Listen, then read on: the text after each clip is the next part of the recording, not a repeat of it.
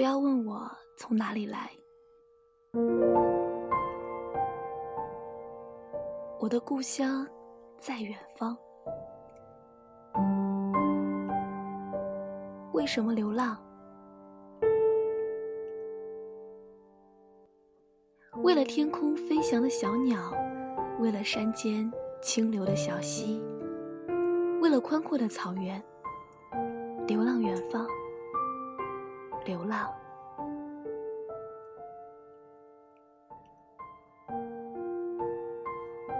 它是一只渴望自由并无束缚的极乐鸟，飞累了就在风中栖息。它一辈子只可以落脚一次，也就是它死的时候。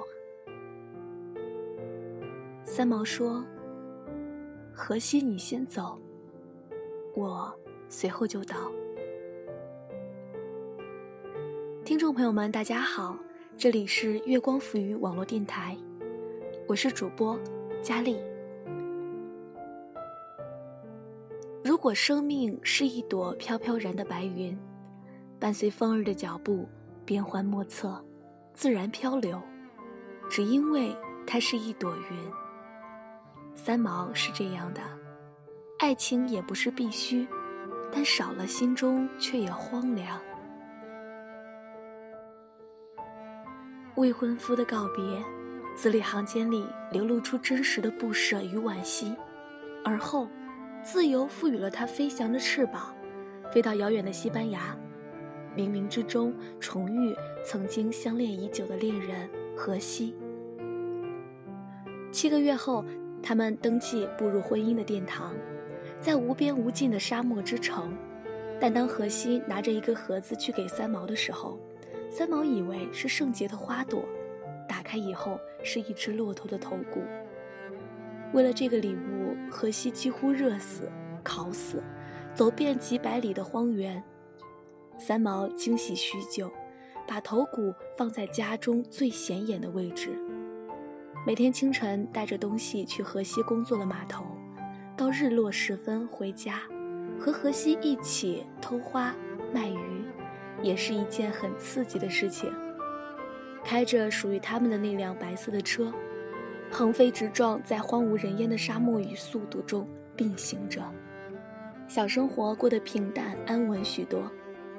但是荷西对三毛的爱情细微到极致。荷西对三毛说：“我一生中最大的理想，就是有很小的公寓，有一个像你这样的太太，然后我赚钱养活你。”三毛说：“要是我死了，你一定要答应我再娶。”荷西说：“要是你死了，我一把火把家烧掉，然后上船去海上漂流老死。”后来烟消弥漫，战乱中荷西去从军，从此阴阳两隔。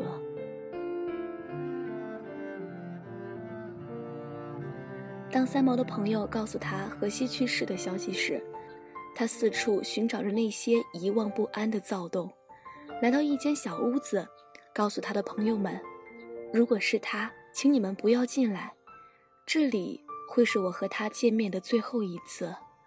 今晚我将为他守灵。”进去以后，并没有大哭大闹，相反的，平静了许久。那夜。晚风习习，三毛对荷西说：“你不要害怕，一直往前走。你会看到黑暗的隧道，走过去就是白光，那是神灵来接你了。我现在有父母在，不能跟你走，你先去等我。”说完这些，三毛发现荷西的眼睛流出了血，独自面对着凄艳、寂寥的大沙漠。面对着残阳如血，告诉自己，幸福真的离我们很近吗？在幸福进行时，我们却在幸福中患失患得。三毛说：“每想你一次，天上飘落一粒沙，从此成了撒哈拉。”这句话直到现在仍然感动着无数后人。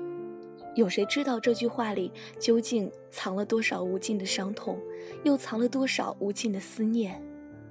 一年又一年，一再又一再，日月之行，斗转星移，彼岸那边，物是人非。听着三毛的音频，谁会相信这是一位将近五十的女人？天籁的声音，似乎是上帝对她的眷顾。他们之间的爱情，并非是轰轰烈烈，琐碎小事中带着淡淡的暖暖。三毛让荷西等了一辈子，等待这个注定要属于他的女人的出现，等待他与她共度一生的承诺，最后依然是要在天堂等待着他的到来。也许三毛不想再让荷西等下去了，所以离开了。三毛，那么真，文字真的背后。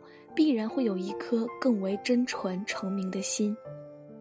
曾记得荷西说过，要到很老很老的时候，我们两个人走也走不动的时候，穿上干干净净的衣服，一起躺在床上，闭上眼睛说：“好吧，我们一起去。”很可惜，我们并没有看到他们浪漫的离开人世间，相反，看到的。却是三毛的锥心之痛。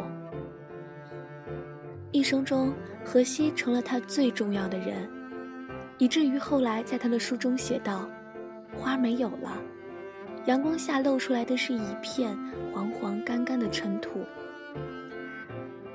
在这一片刺目中，被我看了一千遍、一万遍的土地下，长眠着我生命中最最心爱的丈夫。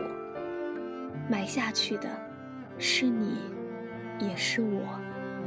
走了的是我们。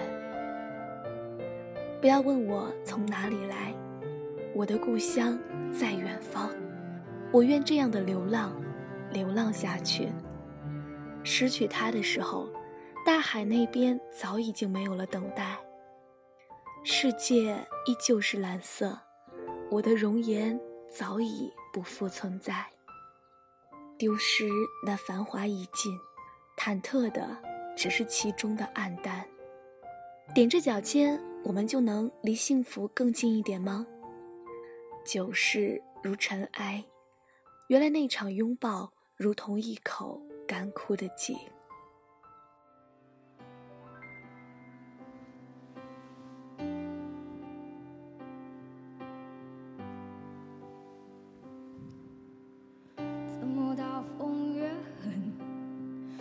心越荡，宛如一丝尘土，随风自由的在狂舞。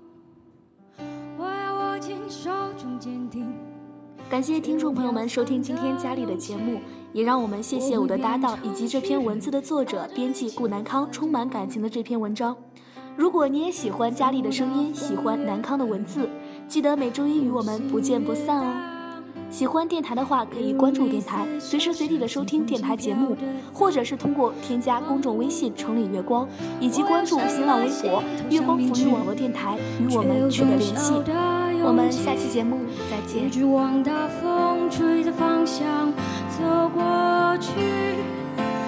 呀吹呀，的骄傲放纵，吹也吹不回我纯净花园，任风吹，任它乱，会不灭是我。尽头的展望，我吹呀吹呀，我只叫不害怕。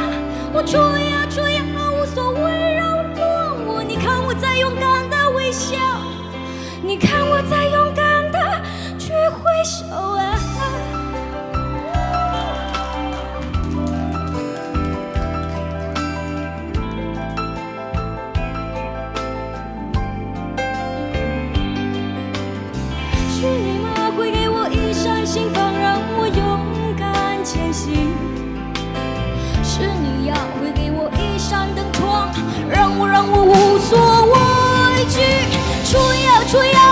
骄傲放荡我追也追不回我纯净花园，任风吹，任它乱，毁不灭是我尽头的展望。